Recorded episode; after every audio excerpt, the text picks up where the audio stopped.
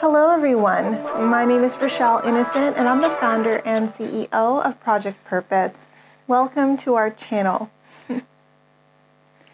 Our community is focused on fostering the intellectual and character development in children. We do this through our parent child workshops that are focused on four themes autonomy, self efficacy, compassion, and self concept in order to cultivate grit, perseverance, and resilience in each child. And we are so thrilled to be offering one of the first of its kind digital, virtual, and continuous learning environments, enabling parents and children to connect from all around the world. At Project Project Purpose, our overarching mandate is to renew and rebuild family, community, and relationship. Our different social media platforms provide us with an opportunity to have discussions and to create space on all topics that relate to family, community, and relationships with ourselves as well as with others, with a primary focus on mental health and education more precisely, the ways that the institutions of mental health and education play a role and have played a role in our societies at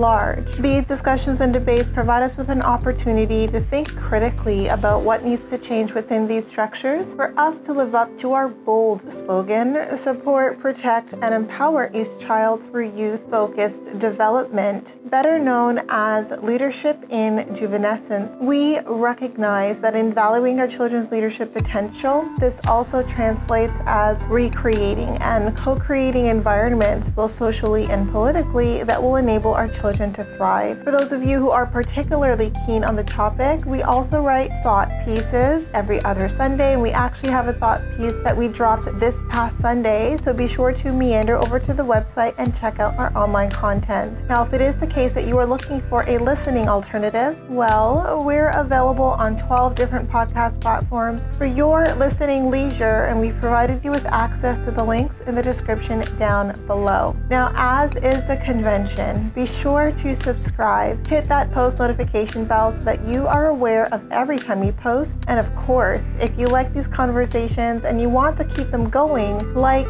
comment, and share this segment. Let's get into it. Meufs et les mecs, Hello, ladies and gentlemen, and welcome back to another segment here on Project Purpose. For those of you who are new, we cover topics that relate to mental health, mental wellness, and education on a week by week basis. And today, our topic of discussion is education, and we're going to be talking about the education that starts at home. And so, for today, that topic of discussion falls along the lines of theory. And I think that it's really important that we have this conversation because a lot of the times when you don't frame theories for what they are and what they aren't, a lot of people take theories theories and then integrate them and internalize them as beliefs. And that's problematic because theories are most certainly not facts and they are not truths. Therefore, they should not make that transition from being a theory to a belief. So I want to talk a bit about theories today. And I think that as I talk about the theories and, and my point of view on the demarcation between a theory and a belief, I think is important for me to reiterate for the people who are new to, to point out that I've had education around this, and a lot of my formal education had to do with theory as well, and really understanding the limitations of every theory, right? So, for those of you who don't know or who haven't had the background yet, I don't really talk about myself by way of my academic training, but I'm going to do that now because I think it plays into the opinion that I'm having right now. Because sometimes we can discredit people because we don't that they know what they're talking about. And I think even people with formal education, like sometimes don't know what they're talking about. But I do think that as I bring about or as I speak to my, my point of view on this, I want to just make sure that I reinforce my credibility on the topic for those of you who care any in, in any case. So for those of you who don't know yet or who haven't yet figured it out, on top of completing, you know, French immersion um, education as part of my secondary education, I have two degrees. So I have two bachelors, one in cognitive neuroscience and one in institutional communication, so technical writing. I also have my Lean Six Sigma Green Belt certification. I have my master's in business administration, so I have my MBA. And I have a lot of education in between, right? A lot of certification, workshops, uh, open forum style education, but my perspective on theory is really plays into what I've learned, some of my fundamental learning around theories and their practical application and the expected evolution. And I think that that's the part that people often lose sight of in mainstream media when people anchor on theories and then treat them in such a way that enables us to internalize those theories as beliefs. So this is the topic of discussion today because I think that this is education that starts at home. I think it's a little bit too late if we recognize that theories are inherently true until we reach university, especially for those of us where we're not on the university track, we're not on the college track, we don't really see education as being part of the way that we inform ourselves and enable ourselves to be contributing members of society. So I think it's important that those of us who have that formal education, who have that insight, share it and share it as frequently as possible so people don't lose sight of the fact that just because a scientist says a theory or someone provides a hypothesis doesn't mean you internalize it as a truth. And the reason why that's important is because a theory is inherently built to be disproven, right? So it can't even qualify as a theory if it is true in all cases, right? If anything that someone speaks to is true in all cases, then that makes it a fact, right? And even facts are a little bit shaky because our own perceptual experience could even change to some degree the way that we qualify or color facts, right? So no one would argue that an apple is green. I think if all of us have received, you know, the, the education around our colors and what makes green, then we can all point to the color green and know what it is. But if someone's colorblind, let's say, then their experience of green is going to be different. The way that they speak to green, the way that they qualify it, the way that they communicate around it is going to be very different. So even that fact itself is colored, right? There's variations of that fact that exist because of our lived reality, because of the perceptual system that we have to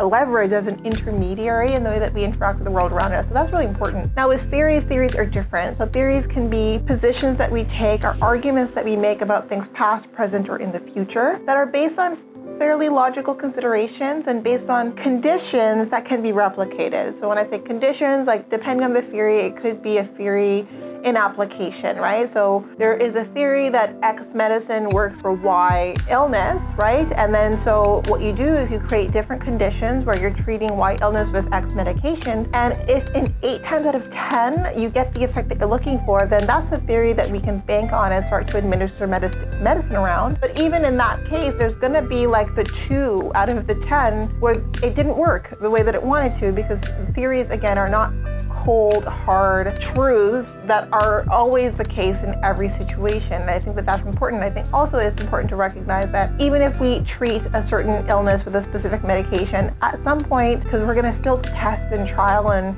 try to perfect our method, and science is really about always improving and refining the methodology and then finding, oh, there's a better truth or there's a better fit of truth here. And that is every theory. So every theory is something that is based on corroborated truths. So truths that can be corroborated are also truths that are expected to evolve, right? This is our current understanding of this truth, but we understand that there are holes in this understanding, that there are gaps, that it's not quite as solid as it should be, and we're all comfortable with it evolving and with it changing over time. And I think that that's the part that people miss because oftentimes when I'm having conversations with people about theories, a lot of the theories that bring, that they bring up are theories that have already been refuted, right? They've already been disproven. And when we think about even like the greatest psychologists, their theories are still around in conversation despite the fact that their theories have been disproven. So we need to really understand that theories are not facts, and because they're not facts, they shouldn't be internalized as true truths that we really build beliefs around, right? So theories are, are, are considerations, they're thought, they're opinions that are informed by, you know, different conditions and methods that we put in place to try to objectify that opinion to a certain extent. And also that, you know, communities rally around. There's a collectivity around the theory and we orient ourselves accordingly, but we need to pivot and change once we realize, hey, that theory had flaws in it. It's actually inaccurate. And actually, this theory is a better theory, even if that's just for now, just based on our understanding of the way of how things work for now. And even when we think about diet, there was a theory where, you know, you had to eat all these fats and then know all these proteins. And then, you know, you're not supposed to eat all these fats or, you know, milk isn't good for you. But no, at one point it was good for you. So you just need to recognize that there's so much subjectivity that plays into a theory. And depending on the position you take, you can in a very educated and a very collected and pragmatic way take an opposing view of that theory. There are many people who are highly credible who completely discount some of the theories that are circulating in mainstream media. And I think that we need to just understand that just because something is spoken of frequently and we hear it all the time doesn't make it true, right? And I think that when you hear a theory, just keep a part of yourself removed from that theory, recognizing that that's the theory du jour, that's the narrative du jour, it's the narrative that's just going around, but at some point it's going to shift and change. And I think that that's an important element that we need to understand because it's problematic, right? When you're living in a society with all these theories that are circulating, and some of them are false, some of them have been disputed, but because they're convenient, people anchor on them, right? And I think that it's hard to figure out how to position yourself against the theory if you're treating a theory as a truth, or even how to have an argument about a theory when you're speaking to someone who's internalized that theory as a belief. But I do think that it's education, it's education that starts at home. I think all of us need to understand that just because something is said and scientists believe it and, and people rally around it and there are communities or ways of being around it doesn't mean that it's true forever. It's just the best truth that we have available for now. And I've had this conversation on this platform before, very earlier on in, the, on our conversation. I think I'm going to bring some of those conversations back because I do see that these themes are still very prevalent and not just in North America American society, but in all societies, right? We, we keep hearing about these theories that have already been retired by the academic community. Like they already recognize that these theories are no longer at play, but yet we're still on them. Like we haven't caught up to speed with like what the new theory du jour is. And a lot of the time that's because from these old theories, we have different, you know, beauty and wellness consumer markets built off of it. We have different people who have built and banked on these theories being true for a while. And so they have a vested interest in, in, in, creating a space that allows you to believe that these theories are relevant today when they're not, right? It's just the products built around those theories are relevant, or maybe the communities built around those theories want to maintain their relevancy, but they shouldn't. I mean, there's so many politics around it, but it doesn't change the fact that theories are not truths, they're not facts, and it's important that we recognize that just because someone really believes that this theory is the best theory of all the theories provided doesn't mean that that's true. That's just their opinion, that's just their position. You can look at the refuting theories or some of the other arguments that are circulating and take a completely different position, and that's completely okay. Don't let someone denounce you or shame you for not seeing things from their point of view. And I think with theories, they provide us the opportunity to have conversations where we can have different points of view that are founded on logical considerations that allow us to feasibly believe different things about the way the world works around us and all the different spheres that, that these theories exist. So I wanted to come on here and talk about that because I do think that that's an important fundamental element to keep into consideration because this is the knowledge era. We're constantly bombarded by information and by theories and discoveries and oh, the, the next new, you know, whatever. And also is prevalent now is there's less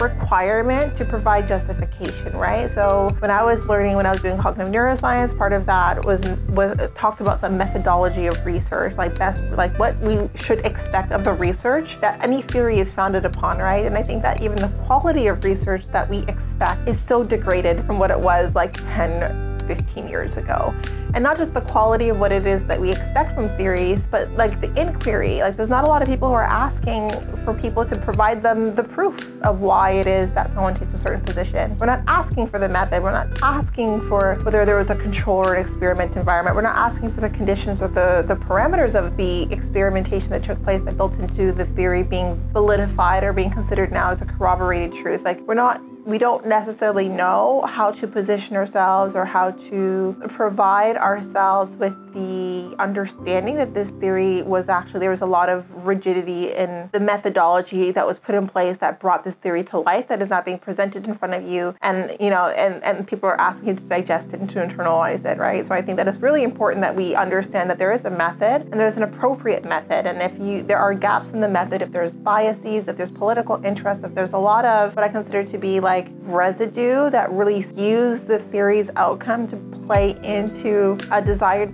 party's interest, then that's all the more reason to completely disregard the theory altogether. But I think that we're we're taking everything in, and I think that it's really important when we are in the digital era where knowledge is so available that we develop really strong filtering mechanisms. And I think that this is what the conversation is. Like, there's you need to understand how to filter out noise, how to filter out garbage, really, which is what it is. A lot of some of the rhetoric and the narratives going around, some of the theories being purported are just garbage, right? And I'm saying that technically. Like there's no other word for it. They're not things that you should internalize or allow yourself to spend time thinking about because there's just no validity whatsoever. They're not really founded on anything. And I'm not here to call out any given theory. I'm just here to let you know that those theories exist. So it's important that when you're on your social media feeds and you're trying to get in the know on a certain topic that you recognize that there's a way of looking, there's a way of really just preserving judgment until you understand how they got to those conclusions. And it's important. The how someone arrives to a specific conclusion is just as important as the conclusion itself because the how can tell you whether or not and to what extent you internalize this conclusion and you allow yourself to reorient as a result of it. So that's the conversation for today on education. I hope that it was insightful to you or at least gives you some food for thought on how to think more critically about the things that are put in front of you, especially like when we think about news and like, you know, the ethics around journalism, like mostly out the door, right? So I think that because these ethics or these practices aren't necessarily being followed to protect us from misinformation, then we need to arm ourselves with like the tools that will enable us to really see through, you know, misinformation from information and even recognizing that information that is like valid, warranted information is still subject to evolve and to change as we develop a deeper understanding. In any case, that was it, but definitely not all. Now, before letting you go, I would be remiss if I didn't let you know that we will be going live at least twice a month every month for the foreseeable future on our Facebook page. So definitely be sure to tune in. Now, these events are paid events, so if you do see yourself participating in our community on an ongoing basis, then I do suggest that you take a look at one of our package plans. Yes, so we do offer package plans over and above our live events, as well as access to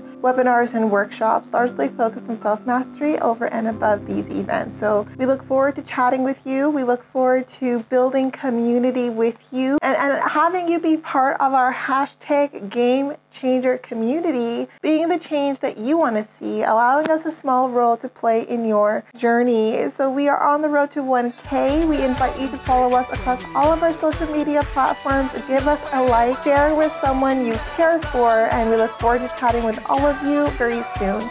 We'll talk to you later.